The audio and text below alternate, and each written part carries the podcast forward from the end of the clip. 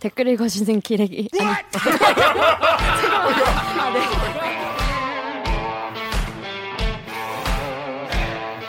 아, 댓글 읽어주는 기자들. 기레기 아닙니다. 지금 여러분은 본격 KBS 소통방송 댓글 읽어주는 기자들을 듣고 계십니다. 방송 잘 보고 계신가요? 다음 내용도 기대된다면 좋아요와 구독 버튼 꼭 눌러주세요. 네, 검찰 개혁, 뭐 검찰 왜 검찰이 문제냐 이런 얘기 하면은 맨날 나온 얘기가 검찰이 수사권과 기소권을 독점하고 있다. 음. 어, 맨날 그 얘기 하잖아요. 네. 뭐 아, 알긴 알겠는데 네. 그게 우리가 이제 어, 최근에 그 조국 사태나 뭐 어떤 유명인들의 뭐, 뭐 기소 수사 아니면 국회의원 뭐 이런 거 볼 때나 아 뭐 저런 게 문제인가 와닿지 않죠. 그런 게 실제로 우리 국민들의 삶에도 피해를 끼친다는 것을 데이터와 사례 이두 마리 음. 토끼를 동시에 잡아서 음. 토끼탕을 두 마리 이분을 끓여오신 기자님들이 계세요. 그래서 저희 오늘은 검찰이 네. 기소권을 독점적으로 행사하면서 자의적인 처분, 그러니까 자기 맘대로 처분을 하면 어떤 피해가 우리 국민들에게 실제로 있는지 오. 이 피해 현황을 탐사 K로 소개한 기자님과 박사님을 여러분께 소개해드리도록 하겠습니다. 자, KBS 송명희 기자와 홍성현 박사님 안녕하세요. 안녕하세요. 반갑습니다. 그렇습니다. 혹시 저희 프로 보신 적 없으시죠? 오늘 오기 전에 급히 네. 저희 구독을 누르고 어, 10만 어, 명에서 한, 어, 두명 늘었을 겁니다. 네. 아, 사실은 농담이고요. 종종 봅니다. 예. 아 그래요? 저희가 그 요런 보도는 사실 우리가 처음 좀 데이터 보도 이런 건 처음 좀 다뤄봐서 일단 소개를 해주시고 이 데이터 저널리즘 어떤 건지 짧게 소개 좀 부탁드릴게요. 먼저 송 기자부터. 네, 저는 탐사보도부에서 근무하고 있는 송명희라고 하고요. 이번 아이템은 데이터 팀의 도움을 굉장히 많이 받았어요. 그래서 데이터 팀이 탐사보도부 안에 있는 걸 잘 모르시는 분 되게 많을 것 같아요. 음. 음. 홍 박사님, 네, 안녕하세요. 저는 탐사보도부에서 이제 데이터 분석 업무를 맡고 있습니다. 이제 최근에 탐사보도부에서도 데이터를 활용하려는 시도가 이제 늘어나면서 어 이제 제가 데이터 분석 업무를 이제 하기 위해서 이제 얼마 전에 합류를 했고요. 어. 이제 송 기자님과 함께 이번 아이템을 진행하게 됐습니다. 어. 네. 우리가 이제 주로 이제 기자 칭찬할 때 네. 발로 뛰는 기자가 진짜 기자다 이런 얘기 하잖아요. 저 뛰었습니다. 그러니까. 좋았어. 어, 자기 분량 확실해 확실해. 그런데 여기 데이터 팀은 책상에 앉아 있어도 취재를 빡세게 하는 거죠. 저희는 이제 그 손으로 취재를 합니다. 이제 손으로, 손으로 이제 클릭질과 네. 이제 뭐 각종 주로 근데 어떤 일을 실제로 구체적으로 하는지 잘 모르실 것 같아서 아. 설명을 좀 해주세요. 저 같은 경우는 이제 탐사보도부에서 이제 데이터 분석을 하고 있기 때문에 아무래도 역시 그 전통적인 그런 어떤 발로 뛰는 취재가 네. 먼저 우선적으로 이제 취재가 되고요. 이제 그 과정에서 현장의 취재만으로는 담아낼 수 없는 정보들을 데이터를 통해서 이제 보완하는 역할을 하고 있습니다. 음, 기자가 네 그러면 아니신 거잖아요. 이제 저는 이제 기자는 아니고요. 이제 데이터 분석까지만 이제 기자님들과 함께 이제 협업을 하는 이제 그런 음. 역할을 하고 있고요. 그렇습니다. 네. 앞으로 더 데이터적으로 풍부한 이제 네네. 보도가 나올 수 있도록 같이 예. 취재와 이런 걸 하시는 것 같은데 네 일단 어떤 리포트인지 먼저 억울한 기소유예 차라리 기소를 하시라고요. 하고 통계를 이용한 물타기 검찰의 오만한 계산법. 우린 10만인데 검찰은 5만. 네. 그래서 송명희 기자의 취재 내용을 우리 짧은 리포트로 알아보겠습니다.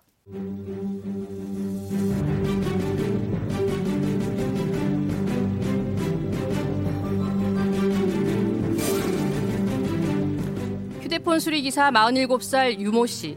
지난해 업무상 횡령 혐의로 기소유예 처분을 받고 20년 넘게 다닌 직장을 잃었습니다. 고객이 반납한 액정 한 개를 빼돌렸다는 혐의였습니다. 하지만 같은 처지에 있던 나모 씨등 6명이 낸 헌법소원에서 헌법재판소는 검찰이 죄를 입증할 만큼 수사를 다하지 못했다며 기소유예를 취소하라고 결정했습니다. 한편 간호사 김모 씨는 2016년 3월 경찰이 데려온 음주운전자의 혈액을 채취했다가 의료법 위반으로 고발돼 기소유예 처분을 받았습니다. 하지만 헌재는 김 씨가 낸 헌법소원에서 역시 기소유예를 취소하라고 결정했습니다. 문제는 검찰이 취소 결정 뒤에도 넉 달간 아무런 처분을 내리지 않았다는 겁니다. 김 씨는 그 사이 간호사 자격정지 통보를 받았습니다. 하지만 잘못된 처분을 한 수사검사들과 결재선에 있는 부장, 차장, 검사장은 아직 아무런 불이익도 받지 않았습니다. 검찰은 한 해 평균 전체 수사 대상자의 17.9%인 34만 명 정도를 기소 유예 처분하고 있습니다. KBS 뉴스 송명입니다. 네, 쉽게 말해서 검찰 때문에 직장을 잃은 케이스인 거죠. 네, 맞습니다. 음. 네. 검찰이 수사와 기소를 엉망으로 해서 47살인데 직장이 없어진 거예요. 네. 그런 거죠. 네. 이게 일반인들 이런 케이스가 있다는 거잖아요. 네. 우리 주변에 있는 사람들. 검찰 수사를 받은 사람 입장에서는 검찰이 기소유예 처벌을 해주면 사실 검찰이 용서해 준. 거잖아요. 네. 그래서 결과가 좋은 어, 사례로 우리가 보통 인식을 하는데 이제 거꾸로 기소유예가 억울한 분들을 취재하신 거잖아요. 네, 맞습니다. 그런데 검찰 때문에 내 직장이 없어졌는데 그런 잘못을 한 검사는 검사들은 아무런 불이익이 없다. 불이익을 안 받았어요. 안 받았다. 네. 그렇습니다. 정 기자, 요 클리앙 댓글 읽으세요. 네, 클리앙의 415 촛불 완성일님이 KBS가 간만에 또는 처음으로 좋은 기사를 냈다고 봅니다. 그런데 이런 기사를 메인 뉴스가 아닌 인터넷판으로 풀어서 김을 빼는 게 이해되지 않습니다. 2분 내외로 설명하기 힘들다고 봤나요? 여러 꼭지로 설명하면 될 텐데요. 중요하지 않다고 봤나요? 혹 중앙지검 비판이 불편했던 건 아닌가요? 네. 그러니까 왜왜 9시 뉴스에 안 냈냐 이런 네. 이런 댓글이 의외로 많았어요. 자, 9시 뉴스에 안 나왔나요? 9시 뉴스에 나갔고요. 아침에 오전에 이제 인터넷판으로 먼저 풀고 네. 기사 양이 거의 4,500자 정도 되거든요. 그거를 먼저 풀고 9시 뉴스 저녁에 나가고 9시 뉴스에 중후하게 나갔습니다. 이거를 왜 저희가 디지털 먼저 냈는지를 좀 설명해 주시면 좋을 것 같아요.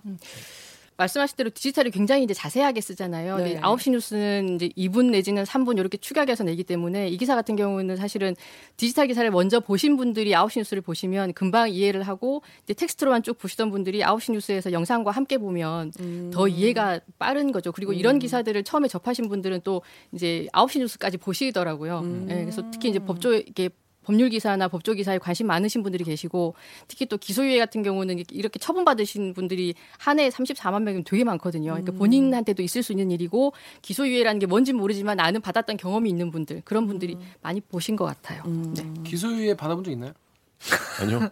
아, 전 받아본 적 있어요. 저도 네? 있어요. 아, 선배는 못 때문에 받았어요. 저는 출판물에 의한 명예훼손. 전 옛날에 데모하다가 집시법으로 그때 그 담당했던 검사님이 그냥 바, 받았어요 그냥. 네, 그래. 자 그런데 나 기소 재판 뭐 유예 이런 거 잘 생소하신 분들도 계시고 듣긴 들었는데 정확히는 모르는 분도 많이 계세요. 다음에 인스티튜 댓글 제가 읽어볼게요. 익명님께서 기소 유예면 왜 유죄야?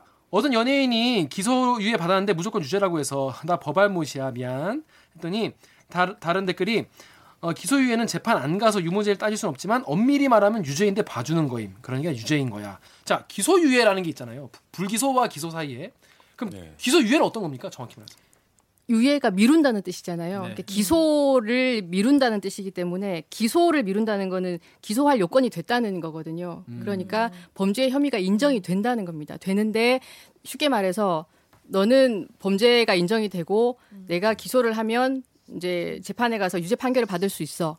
그러나 여러 가지 상황을 감안해서 내가 이번에 한 번만 봐줄 테니까 다시는 그러지 마라고 하는 거죠. 기소 유예는. 그러니까 판사가 집행유예로 좀 아까 그, 그 황하나, 황하나 씨 같이 네. 뭐 앞으로 뭐 좀 잘뭐 반성의 뜻이 보이고 초범이고 뭐 가정이 있고 이러니까 내가 집행을 유예한다.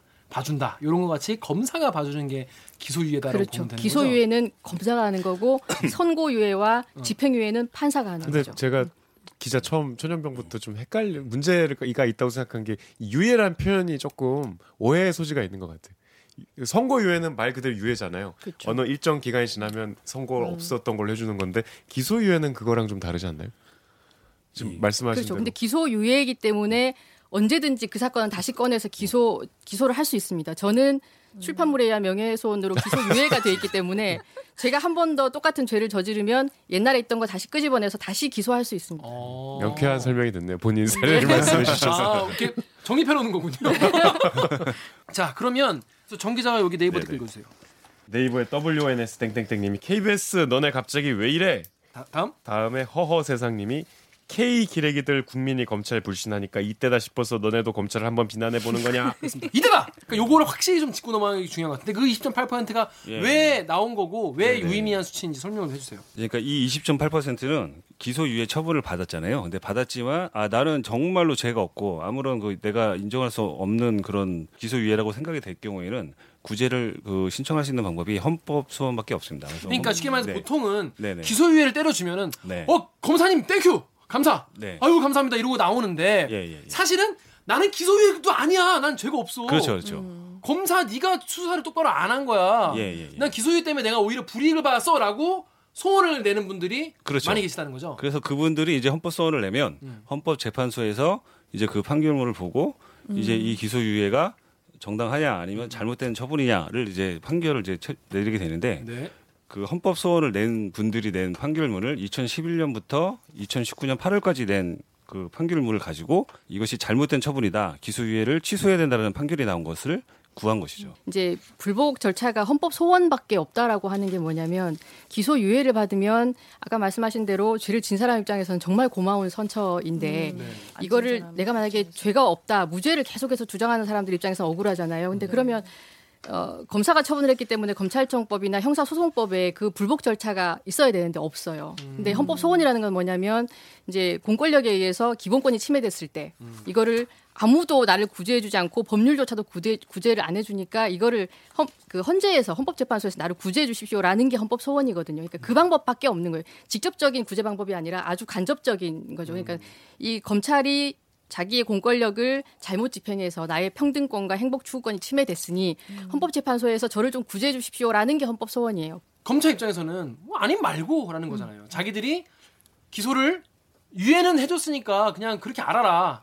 오히려 내부에서 이거를 불복하거나 이의 제기할 절차가 없고 그렇죠. 국민들은 그냥 검찰이 검사가 그렇다니까 그냥 그런 줄 아, 아는 건데 이거를 억울함을 호소할 때는 또 약간 사이드인 헌법재판소밖에 없는데 그 절차가 또 보통이 아니고 복잡하고 네. 네. 그렇게 해서 이제 이렇게 해서 헌법 소원을 제기하시는 분들은 정말 억울해서 이거를 기소유예라는 처분 자체를 없애버리고 싶은 거죠. 이게 이제 수사 경력 조회하면 나오거든요. 네. 전과 조회는 안 나오는데 수사 경력 조회하면 나오기 때문에 이 흔적 자체를 없애버리고 싶으면 이제 헌법 소원을 해야 되는 거죠. 아니 그러니까 이게 취업이나 뭐 결혼 결혼 아니 뭐 이런 시아버지나 장인어른이 그런 사람 있죠, 결혼할 때 어. 할수 있죠. 시아버지 장인어른이 이렇게 막 어, 뒤로 아, 아, 알아봐가지고 야 너 기소유예 받은 게 있더라 그냥 파장 아닙니까 이게, 이게 기소유예가 굉장히 좀 이렇게 뭐 흔치 않은 일일 것 같고 이게 뭐 되게 어떻게 보면 뭐 선처를 받은 거 아닌가 이렇게 그냥 얼핏 생각하면 그런 느낌이 드는데 1년에 한 30만 명 이상이 됩니다. 그러니까 1년에 굉장히- 30만 명이 검찰로부터 기소유예를 예, 받는 처분을 받습니다. 예, 30만 명 이상이 처분을 받고요.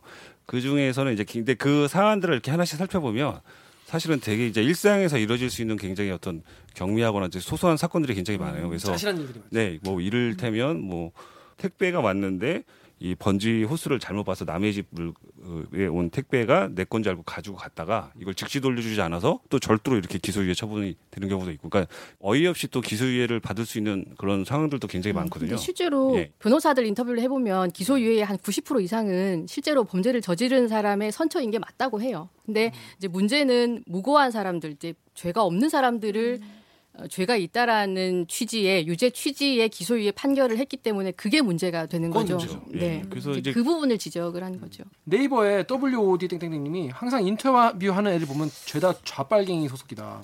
그래서 검찰에 대해서 안- 안 좋은 얘기한다 이렇게 말씀하시는데 실제로 이 그 기사에 나온 등장하신 피해자분들 어떤 분들이셨나요?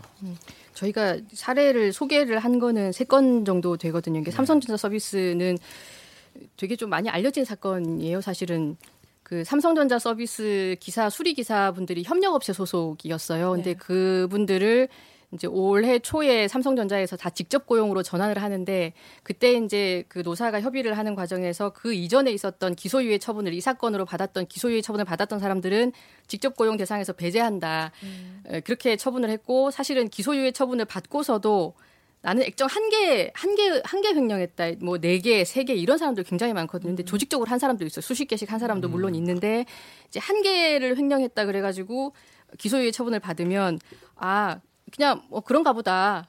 받았나 보다. 그리고 이제 그분들 얘기를 들어보면 위에 있는 팀장이나 상사들이 별 문제 아니니까 그냥 도 뭐 이렇게 얘기를 했대요. 다 보고를 하고 했는데. 근데 나중에 한참 시간이 흐르고 나서 이거를 직접 고용으로 전환할 때 그게 딱 문제가 된 거예요. 근데 그때 이미 봤을 때는 헌법 소원은 기소유예 통보를 받고 3개월 이내, 90일 이내에 해야 되거든요. 근데 이미 90일이 지나버린 거예요. 그러니까 헌법 소원 할 수 있는 요건 자체가 안 돼서 그냥 이제 직장에서 직접 고용이 안 되신 거고 협력업체는 이제 직접 고용으로 다 전환했으니까 협력업체는 문 닫았죠. 폐업을 했으니까 가실 데가 없는 거죠. 어, 그래서 뭐 20년 수리하신 분들이 이제 가실 데가 없게 된 상황이거나 아주 젊으신 분들이 이제 수리 기사로 이제 취업을 해서 몇 년 일하시다가 또 직접 고용이 안 되고 협력업체 문 닫아서 어, 직장을 잃으신 분들도 계시고 그랬습니다. 예, 이분들은 검사 얼굴을 한 번도 못 봤고 음. 경찰에서 딱 한 번, 딱 한 번 경찰이 불러갖고 조사를. 네, 했고 어, 피의자 신문 조서에서 다 부인을 했어요. 그런 적 있냐? 없다. 그러면 그런 적 있냐? 없다 그러면 증거를 이제 그렇죠. 반대 증거를 제시해서 이거는 뭐냐라고 우리는 보통 그렇게 물어보잖아요. 네, 근데 그런 거 물어보지도 않고 있냐? 없어요. 정말 없어요. 정말 없어요. 하고 이제 알았다 그러면 도장 찍고 이제 갔는데 검찰에서는 부르지도 않고 그 서류 보고 이제 도장을 아저 기소유예 처분을 하는. 그건 진짜 억울하겠다. 네, 억울하다. 나는 횡령이라도 했는 줄 알았어. 음, 횡령 안 했습니다. 심지어 구제도 못 받고. 네. 그러니까 검찰 입장에서는 그냥 서류고 자기 맨날 하는 일상 어, 일이니까 그냥 막 땅땅땅 도장 찍고 뭐 그랬을 수도 있, 죠 근데 이분 입장에서는 이게 자기 인생이 지금 완전히 지금 손두리째 지금 망가진 거 아닙니까? 지금 직장 잃었으니까 47살인데. 어. 제가 취재를 시작할 때 네. 이게 얘기가 될까 말씀하신 대로 짜실한 사건들밖에 없거든요. 음. 폭행, 절도 막 음, 이러, 음, 음. 이래서 이게 사례가 괜찮은 게 있을까 막 이렇게 찾, 찾는데 이분 20년 직장 다니시다가 기소유예 처분받고 잘리신 사례를 보니까 이 아이템 하, 해야 되는 이유를 이유를 거기서 찾았죠. 어. 예. 음. 아니 어떻게 한 번도 안 부르고 그럴 수가 있지? 아니 그러니까 무슨 그런 뭐 경우 많답니다. 근데 그랬겠죠. 네. 훔치는 뭐 CCTV가 있다거나 뭐, 뭐 그런 거 그런 증거 없이 그냥 그런 증거 차라리- 있으신 분들 뭐 구속도 되고 이렇게 했더라고요. 네. 음. 근데 거기에 붙어서 이제 한 100, 150명 되는 분들이 한꺼번에 똑같이 이제 불구속 입건 됐고 그 그분들 중에서는 실제로 이제 훔치신 분도 계실 거고 안 훔치시고 억울하신 분도 계실 건데 그거를 이렇게 명쾌하고 공정하게 객관적으로 수사를 해야 되는 게 이제 검사의 임무인데 그거를 안 하고 이제 자의적으로 판단해서 다음에 레스트님이 심증이 가는 죄인데 증거는 없고 그냥 보내주자니 아쉽고 나 갖긴 싫고 남 주긴 아까운 양아치 마인드냐? 기소유예는 대체 뭔 말인가? 네. 음. 그죠. 이게 네. 그러니까 검찰 입장에서는 이거는 불기소 처분을 왜 안 한 거예요? 근데? 좀 불기소 처분하기는 좀 그래서 그냥 불기소 처분하기는 자존심 상한 거지. 뭐 왜 왜 왜 그러는 거죠? 이거는 왜 그러는지 검사 그렇죠. 검사 맘이니까. 들이 검사들이 아- 아는 거잖아요. 그래서 검사를 이제 작년까지 검사 부장 검사 하시던 형사부 부장 검사 하시던 분을 만나서 물어봤는데 음. 수사를 더 해봐야 똑 떨어지는 증거를 찾거나 기소는 할 수 있겠는데 재판 가봐야 유죄 판결을 받기 어렵겠다. 음. 어, 근데 확 봐주기는 좀 쉽지가 않다. 이상하다. 아, 딱이 얘기네. 이 네. 댓글 얘기네. 그럴 때 기소유예 처분을 하는 거죠. 그러니까는 음. 어, 면밀하게 끝까지 무혐의인 사람은 이제 무혐의를 밝혀야 되고 죄가 있는 사람들을 죄를 입증해야 되는 거잖아요. 근데 그 역할을 안 하고 이제 타협적인 결정을 한 거죠. 본인이. 뭉개는 거구나. 네. 무혐의 처분을 하려면 불기소 이유서를 써야 돼. 한 다섯 장 써야 된대요. 아. 근데 기소유예 처분하면 다섯 줄. 아, 그게 나름의 페널티 같은 거예요? 불기소를 하는 검사에 그러니까 우리도? 예를 들어서 하명 보도 총 맞으면은 그거 킬 시키려면 취재를 훨씬 더 많이 해야 돼. 이게 왜 하면 안 되는 보도인지를 우리가 서- 어, 이 팀장을 설득시키려면은 불기소 이유를 차라리 네. 차라리 취재하는 게 나. 엄청 취재를 많이 해야 돼. 그 그거랑 비슷한 거네요. 근데 어. 앞에 그분은 진짜 검찰이 얼굴도 안 보고 네. 그렇게 그게 되게 되게 속상해 하세요. 어떻게 그럴 수가 진짜. 있지? 아, 진짜. 검사 얼굴이나 한번 보고 기소유예 받았으면 내가 죄 안 지었다고 얘기나 한번 해봤으면 억울하진 않겠다고 그렇게 얘기하시더라고요. 아이고. 그런데 트위터에 캐러웨이님 댓글 올려 기자 읽어주세요. 트위터에서요 캐러웨이님이 검찰도 할 말이 있지 기소유예는 일종의 음. 타협이다. 검찰은 월 단위로 업무 처리를 하는데 월말에는 사건을 쳐내야 되기 때문에 기소유예를 선택한다는 거. 공안이나 특수보다는 형사부 본연의 기능을 강화해줘야 하지 않는가 하는 것이다. 네, 그 이번에 어, 그 이거는 홍 박사님 뭐. 분석 네네. 분석하셨겠지만 네네. 그 기소유예 처벌 나오는 그 뭐 시간대 같은 것도 쫙 나오더라고요. 예, 그러니까 그거 이제 기소유예 처분을 하면 그 이제 판결문에 보면 처분을 언제 했는지 이제 날짜가 나와요. 기소유예 처분 언제 예, 했는지. 예, 그래서 그 날짜를 이렇게 통계를 내보니까 네. 어, 이분이 말씀하신 대로 이렇게 월말에 이게 좀 이렇게 쑥 올라가는 이렇게 아유. 그런 게 나왔고 뭐 인터뷰를 해본 결과도 영수증 좀. 월말에 이렇게 좀 몰아서 처리하는 경향이 있다 뭐 이제 이런 걸 얘기를 했는데 그 데이터로도 또 입증이 되고요. 네네 근데 이제 형사부는 검찰에서 사실 제일 어, 막노동에 가까운 경무에 시달린다고 하잖아요. 사회부랑 네. 비슷한. 근데 검찰이 갖고 있는 뭔가 권력과 그들의 정치적인 수사 이게 비판받는 거는 다 뭐 여기 얘기한 특수부나 공안부 이런 데지 형사부는 정말 밤새 일하고 빚도 안 나고 형사부 갔다 그러면 별로 검찰에서 이제 엘리트들 못 받잖아요. 근데 이제 형사부에서 또 이런 일이 생기는 거 아니에요. 일이 이제 이렇게 너무 많다 보니까, 보니까. 네. 사람을 사람으로 안 보고 이렇게 도장을 그냥 네, 막 네. 찍어대는 음, 서류로 보고. 아, 그러니까 이제 어, 좀 약간 감이 잡히네요. 저도 뭐 기사만 봤을 때보다는 쭉 설명을 들으니까 검사 입장에서도 사실 이게 얼마나 사건이 많겠어요. 계속 사건이라고 오는데 그렇죠. 다 종이잖아요, 종이. 그 이 사람들 입장에서는 종이잖아요. 이게. 네네. 우리에게는 인생에 걸린 일이지만 검사한테는 종이란 말이야. 그 이게 이제 이거 이걸 확실히 이건 소를 제기해서 이거 해야 돼. 이거 이거 치우고. 아, 요거는 완전 개소리야. 이건 완전 무혐의야. 그래 이제 또 치우고. 아이 그게 애매한 거 이렇게 있어. 아니, 저 이제 애매한 거. 그걸 이제 수사를 하고 다섯 그냥 장이냐 다섯 줄이냐. 그러니까 근데 또 미뤄 아 몰라 일단 이거 좀 두자 두자 두자 근데 이게 쌓여 이제 쌓여 그죠 얼마나 빨리 이거 내일까지 내야 돼 안 그러면 팀장한테 까요 그죠 아 이거 다 기사 기소해 기소해. 뭐 이런 감정의 흐름 어떤 노동자로서의 감정의 흐름 이런 것도 약간 약간 잡히네요 무슨 말인지 네. 그런 귀찮음 속에 인생의 중요한 결정을 당한 분이 계시죠. 당한 분들이 계시니까 이게 네, 또 네. 언론에서는 이것도 짚을 수밖에 없는 것이죠 네. 귀찮 귀찮다기보다 이게 말- 얘기를 들어보면 형사부의 많은 청에서는 거의 200건, 300건이라고 하거든요 한 달에. 그러면 실제로 한 이- 달에 네. 한 검사가 맞는 사건이 네. 2, 300건이라고 한 검사가 한 명의 검사가 한 달에 맞는 사건 수가 이제 처리해야 되는 사건 수가 한 2, 300건 한 많은데 건만 해도 수사 기록 이렇잖아요. 네. 네. 그래서 어 아까 그분은 되게 억울하셔서 사실은 검사 얼굴도 한 번 한 번도 안 봤다라고 말씀하시지만 모든 사건에서 다 피의자를 사실 불러야 되는 건 아니거든요. 업무가 몰리다 보면 몰리고 월말에 또 이걸 빨리빨리 처리해야 되면 일부러 그러는 게 아니라 이제 오류가 생길 수밖에 없는 구조가 되는 거죠. 그래서 이제 이게 조금 더 이야기가 더 흐르면 이제 특수와 공안 중심에 있던 이 무게 중심이 민생 범죄. 그뭐 지금 검찰, 검찰총장도 뭐 취임하면서 민생 범죄에 집중하겠다 그렇게 얘기를 했었잖아요. 그러니까 아니, 그러니까 우리 사회가 계속 그 검찰 니네 다 하지 마라 자꾸 이렇게 하- 얘기하고 있는 거잖아요. 수사를 왜 니들이 누가 그렇게 하라 그랬냐. 이걸 좀 나눠서 하자는 거잖아요. 사례 중에서 혹시 좀 이렇게 진짜 이 사람은 좀 이거 진짜 억울하더라 들어보고 만나본 분 중에서 그런 게 혹시 또 좀 있었나요? 저희가 그 결정문 323건을 다 읽었어요. 진짜요? 예, 재물 손괴 사건이 있었어요. 재물 손괴. 예, 부부가 이제 TV를 같이 보다가 리모컨을 가지고 이제 이렇게, 이렇게 검색을 하는데 이제 싸운 거예요. 그걸 가지고 하다가 남편이 이렇게 검색을 하고 있으니까 그거 하지 마라. 여- 예쁜 여자들 나오는 네. 광고가 나오는 그 그거 보고 있는 거 나는 싫다. 그래서 싸움이 난 거예요. 그래서 막 싸움이 크게 나서 그 남편이 이제 TV를 밀어가지고 깨진 거죠. 아. 그래서 이제 그게 어떻게 해서 경찰까지 가서 재물손괴 사건으로 됐는지는 모르겠으나 어, 아무튼 그걸 기소유예 처분을 했어요 남편을. 근데 판결이 어떻게 났냐면 취소를 해라 재물손괴 에, 혐의가 해당하지 없다. 기소유예 처분 잘못됐다. 이제 이유가 뭐냐면 재물 손괴가 성립을 하려면 그게 남의 물건이어야 네. 되는데 그 TV는 결혼하기 전에 남편이 15만 원 주고 사갖고 갖고 있다가 결혼하면서 가지고 온 물건이었어요. 그것조차도 확인을 안 하고 이게 재물 손괴 사건이 성립될 성립되기 위한 기본적인 전제 자체도 확인을 안 하고 그냥 기소유예 처분을 한 거죠. 그래서 중대한 수사 미진.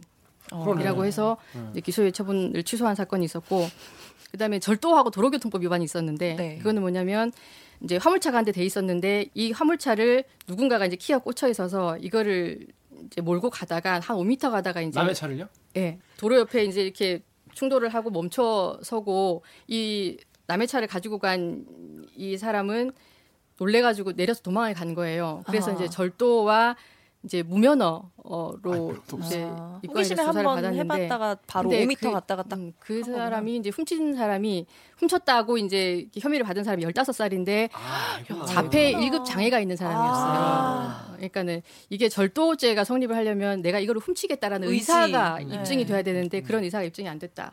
그다음에 도로교통법은 그 무면허는 고의범이거든요. 내가 네. 일- 무면, 내가 면허가 없는 걸 알면서 이제 고의로 운전했다는 게 입증이 돼야 되는데 이 자폐장애 1급이기 때문에 면허라는 것 자체의 개념이 없는 친구였던 거죠. 이제 그래 그래서 그걸 딱 감안하면 무혐의로 가야 되는 건데 기소유예 처분을 한 거죠. 아, 그냥 완전 기계적으로 그냥 네, 막 그래서 이것도 거네요. 이제 헌재에 가서 취소가 됐죠. 이제 그런 사례들을 보면 어, 그냥 일반적으로 우리가 생각을 해도 아, 알 수 있을 것 같은 요즘에는 많이들 이제 미디어 때문에 많이들 아시잖아요. 네. 그래서 우리도 판단할 수 있을 것 같은데 검찰이 왜 이걸 판단을 이렇게 못했을까라는 생각이 드는 사건들이 굉장히 많았어요. 어떻게 수사를 받죠 이런 기관한테? 자 그런데 검찰이 우리 이 보도를 보고 아, 네, 네. 사실과 다릅니다. KBS의 보도는 사실과 다르다. 네. 이렇게 이런 반박을 해왔어요. 뭐라고 반박을 해왔나요, 홍 박사님?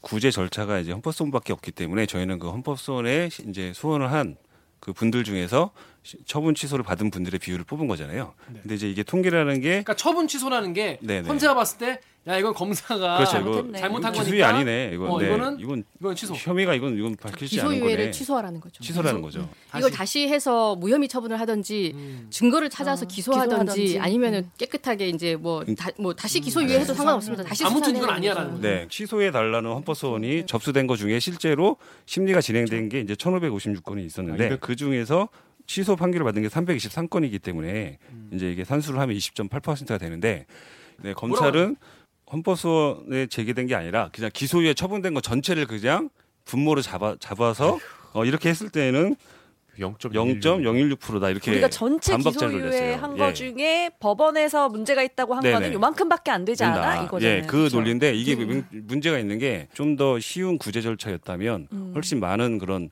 그 구제를 요청했을 수 있는 분들이 음. 이 워낙에 이 벽이 높다 보니까 실제로 헌법소원 내는 분은 굉장히 일부라고 볼 수가 있는데 음. 이제 검찰에서는 그것이 아니라 기소유예 전체 처분을 음. 가지고 그 중에 취소된 걸 얘기하는 거기 때문에 검찰 말이 맞으려면 네. 헌재가 그렇죠. 기소유 처분권을 누가 갖고 오지 않아도 다 알아서 판단을 네. 한다면 그러니까. 검찰 말이 그, 맞는데 그렇게 하지 않는 이상은 불가능한 대검에서 거죠. 이제 자료를 냈는데 제가 이걸 갖고 홍 박사님한테 보여드렸더니 홍 박사님이 그 말씀하셨어. 통계 가지고 물타기 하는 거다. 그러니까 아. 예를 들면 이렇게 쉽게 설명한 그런 거죠. 우리가 투표율 계산할 때 유권자 수 대비 투표한 사람 숫자를 계산하잖아요. 네. 근데 거기 유권자 수 더하기 미성년자 수 싹 포함해가지고 인구수 중에서 인구수 중에서 투표한 사람. 수를 음. 뽑은 거나 마찬가지인 거짓말이죠, 거죠. 그건. 예, 네. 그 검찰 말이 만약에 맞으려면 그 헌법 소원을 내는 사람들 빼고는 저- 나머지 기소유예는 전부 그 처분에 오류가 하나도 없고 그분들은 이 불만이 없고 나는 정말 그 기소유예가 선처다 라고 생각했을 그 했다는 가정하에 그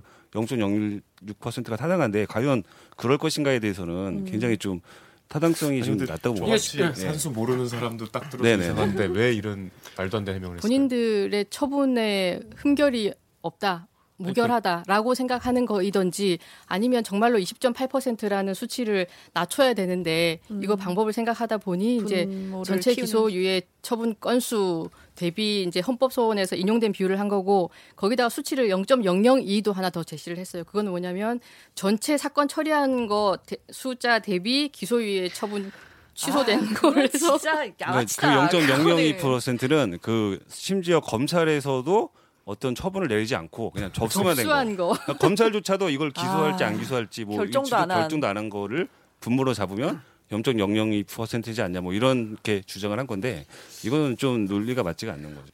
졸렬한 거죠 이게 참 그렇죠. 졸렬한 거고 이게 검찰도 알아요. 이게 문자를 보면 네. 잘못됐다, 틀렸다 이렇게 말하지 않아요. 오해의 소지가 있습니다라고. 아. 오해 소지가 있다 음.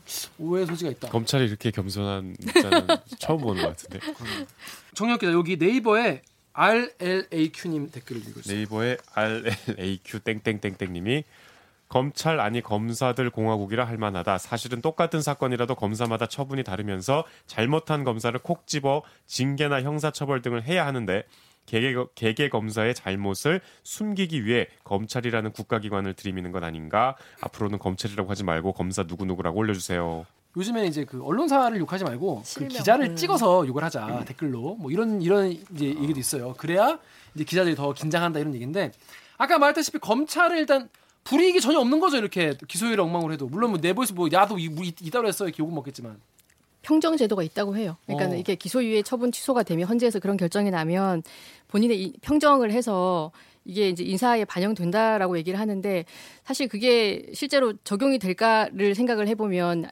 이제 저희가 사례를 쓴 것 중에서 간호사 사례 아까 말씀하신 네. 거 있잖아요. 그럼 평정이 돼서 부- 인사적으로 불이익을 받았냐 네, 네, 그랬더니 평정 중입니다라고 얘기를 하더라고요. 그럼 본인한테는 통보가 갔냐 그랬더니 후임 검사한테 통보가 갔습니다. 이게 통보라는 거는 취소가 됐다라는 거죠. 그러니까 본인은 그거를 처분한 검사는 아직 아무런- 모르는 거죠. 어. 자기가 검색을 해보지 않으면 모르는 거고 진행 중입니다라고 얘기하는데 이미 그 처분난 게 2년이 됐거든요. 음. 2년 동안 평정을 하고 있다는 얘기는 제가 봤을 때는 안 하고 있는 거. 이 검사는 이 보도가 나간 지금까지도 그 사실을 모를, 모를 수도, 수도 있겠네. 거네. 그럴 수도 있- 있을 것 같습니다. 어 저거 내 얘긴데 라고 할 수도 있고 참 이거 아니 근데 검찰도 국가기관 아닙니까? 근데 왜 이렇게 꽁꽁 숨기고 이렇게 어? 자기들끼리 이렇게 안 알려주고 정말 이렇게 투명하지 않은지 정말 음. 이렇게 취재하기 어렵고 이렇게 정보를 안 공개하는 조직 국- 국가 조직 진짜 국정원 빼고 없는 것 같아요. 어, 그 정보 공개 안 한 거는 홍 박사님 또 네. 하실 말씀 있으세요? 아, 예, 사실은 어려우셨을 것 그래서. 저희가 이것도 한번 정보 공개를 그 정보 공개 청구라는 제도가 있거든요. 이 후속 절차를 어떻게 하고 있는지 이 통계를 달라고 얘기했더니 어, 우리는 그런 통계 자체를 그 가지고 있지 않다. 그 음. 통계를 그냥 만들고 있지 않다라고 이제 답변을 주고 이제 어, 그 자료가 없다고 회신이 왔어요. 근데 이런 거 자체를 이제 통계조차 없다는 거는 사실은 음. 이제 취- 취소가 됐으면 바로 바로 이걸 풀어줘야 되는데 네. 그런 것조차도 이제 관리가 제대로 안 되고 있다는 것을 좀 방증하는 게 아닌가 해서 좀 문제라고 생각이 되고요. 앞뒤가 안 맞다고 생각하는 게 이게 취소가 된 게 거의 한 9년 동안 323건이잖아요. 그 네. 323건에 대해서 그 뒤에 실제로 이제 최종 판결은 어떻게 됐는지, 최종 그렇죠. 처분 어떻게 됐는지를 알려달라고 한 건데 그게 없다고 얘기를 했잖아요. 대검에서. 네. 그러면 인- 평정은 한다 그랬거든요. 그럼 그럼 어차피 자료가 있어야 되는- 평정을 하는 거잖아요. 네. 그래서 저는 이게 앞뒤가 안 맞는 것 같아요. 그래서 그걸 질문을 또 했죠. 네. 자료가 취합도 안 하고 관리도 안 하고 정리도 안 하는데 그럼 평정은 뭘로 하냐? 음. 또 개별 사건으로 한다고 얘기를 하더라고요. 저는 그 말이 무슨 말인지 지금도 이해가 안 네. 돼요. 개별 사건 뭔가 거대한 조직적인 귀찮음이 느껴지는데 뭔가 들어보니까 거대한 귀찮음이 느껴져. 검찰들 이게 그냥 싫은 거야 이거 그냥 아 넘어갑시다. 그러니까 이제 자기들 입장에서는 그렇게 중요한 거 아닌데 왜 계속 이런 걸 이러는지 음. 그런 거대한 귀찮음이 좀 느껴지는 것 같습니다. 저 궁금한 게 있는데 네네. 아까 말씀하셨던 그 처분 취소난 사건의 결과에 대한 네네. 데이터를 요청하셨다고 했잖아요. 근데 그게 네. 없다라고 하면 그게 끝인 건가요? 그러니까 충분히 아. 그 기관에서 파악할 수 있는 데이터인데 네네. 그 데이터를 그 통계화하지 않는다는 이유로 우리는 데이터가 없다라고. 그냥 얘기하면. 더 이상 뭐 방법이 없는 건가요? 저희가 뭐 그쪽에서 진짜로 실제로 통계를 가지고 있는데도 없다고 말하는지 아니면 음. 실제로 통계 자체가 없는 건지는 저희가 확인할 수가 없는 상황이기 때문에 음. 여기서 이제 통계가 없다 해버리면 여기서는 이제 조금 사실 더 이상 그 진행하기가 좀 어려운 부분이 있죠. 근데 이제 음. 사실 이것도 어, 사례를 뭐, 찾을 때 네. 그 헌법재판소의 결정문이 공개가 돼 있거든요. 근데 네. 거기는 처분청, 그러니까 어느 지금 어느 지청에서 했는지가 공개가 돼 있고 청구인, 그러니까 그 억울한 피의자는 표시가 안 돼 있어서 변호사를 찾았죠. 음. 변호사를 찾아서 그 어떻게 사건 물어봐서. 다시 아. 이제 그 청구인을 접촉을 할 수 있냐 그렇게 해서 접촉을 하게 됐던 거죠. 음. 네. 그럼 어떻게 이 보도를 하시고 오늘 나올 준비하시면서 아요 요 얘기는 내가 좀 하고 싶었다 이런 거 혹시 있으시면은 박사님부터 네, 일단은 그 신마명 구독을 일단 축하드립니다. 아주 굉장히 그 영광입니다. 저도 한 표의 그 추가했다는 걸 좀 말씀드리고 싶고요. 네. 그다음에 그 갑자기야. 어쨌든 뭐 이제 저희 제가 생각할 때는 이게 이제 뭐 기소유예 자, 제도 자체가 뭐 순기능도 있고 역기능도 있는데 이 중에는 분명히 억울한 사람이 있을 수 있고 근데 거기에 대해서 충분한 구제 절차가 마련되어 있지 않은 상황에서 이 검찰이 남용할 경우에 이 나타날 수 있는 문제점들을 좀 어, 통계뿐만이 아니라 또 사례를 통해서 보여 줬다는 데 의미가 있다고 보고요. 사실 이제 검찰 개혁 그에 대한 이야기들이 요즘 많이 화두가 되고는 있지만 이게 네. 조금 이제 약간 거대 담론화돼서 얘기가 되고 있잖아요. 그래서 이제 일반적인 입장에서는 사실 크게 안 와닿을 수도 있고 이게 내가 실제 겪을 수 있는 일이라는 인식은 좀 안 들 수가 있는데 음. 사실 이제 이런 기소유예 같은 거는 우리가 이제 일상생활에서 나도 충분히 이렇게 당할 수 있는 일이고 내가 만약에 억울한 일을 당했을 때는 굉장히 이게 답답한 일이잖아요. 이게 음. 구제받기도 쉽지 않고 그런 차원에서 개혁이 좀 여러 가지가 좀 필요하지 않나 이런 걸좀 어, 음. 말씀드리고 싶습니다. 예. 권력형 범죄만 계속해서 들여다보게 맞아요. 되잖아요. 네. 근데 우리 주변에서 있을 수 있는 이제 홍 박사님한테도 있을 수 있고 저도 한번 당했던 그런 거에 관심을 많이 저 저도 억울한 피해자라고 생각합니다. 근데 저도 못했거든요. 왜냐하면 어 헌법소원 아, 헌법소원은 90일 90일 지났네. 이내에 해야 되고 네. 변호사 강제주의예요. 그러니까 반드시 대리인이 해야 됩니다. 음. 그러니까, 그러니까 내가 관심을 가지고 내가 내 권리를 찾지 않으면 힘들겠다. 음, 그래서 검찰 개혁을 얘기할 때 조금 더 내 주변에 있는 것 바꿔야 음. 되는 것 이런 것을 더 많이 들여다봐야 되지 않을까라는 생각이 들더라고. 요 억울하지만 내가 진짜 시간과 돈이 없어 내가 못한다 이런 분들이 얼마나 더 많을 거예요. 그러니까 우리가 주로 기사 쓸때 뭐뭐는 이 범죄는 드러난 것만 몇 건입니다. 이렇게 보도를 하잖아요. 이런 기사를 쓰잖아요. 그러니까 네. 드러나지 않은 게 훨씬 더 많을 수도 있는 건데. 그렇죠, 그렇죠. 검찰이 그렇게 우리가 딴 건 우리가 다 잘했지롱. 이거는 정말 졸렬하다. 그래서 앞으로 권사민이 저는 이제 앞으로 좀 이런 거대한 조직적 귀찮음을 좀 어, 해소할 수 있는 제도적 좀 뭐랄까 시스템의 좀 개선 같은 게 좀 필요하고 예, 검사님들도 우리 기자들도 좀 더 어, 남의 인생을 좀 더 재단할 때 있어서 좀 더 이제 좀 성의를 가지고 좀 제대로 좀 했으면 좋겠다 이런 그 생각이. 재판 받을 때 심정이 판사가 정말 신이거든요. 그렇죠. 내 인, 내 운명을 좌우지우지하는데. 제가 겪어보니까 진짜 판사님한테 막 진짜 기도하는 심정이 되는데 사실 형사소송법 체계에서도 판사가 다 결정하잖아요. 검찰이 무슨 압수수색 영장 청구해도 판사가 결정. 근데 사실 그 판사한테 갖다 주는 게 검사잖아. 그렇죠.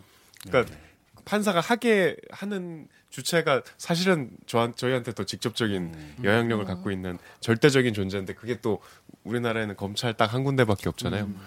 그러니까 그, 그 권한을 이, 여따위로 어, 나태하게 행사하면은 저는 아까 그 삼성전자 그분이 잊혀지지가 않아요. 그러니까. 그분이 좀 억울해. 어떻게든 좀 구제가 되셨으면 좋겠어요.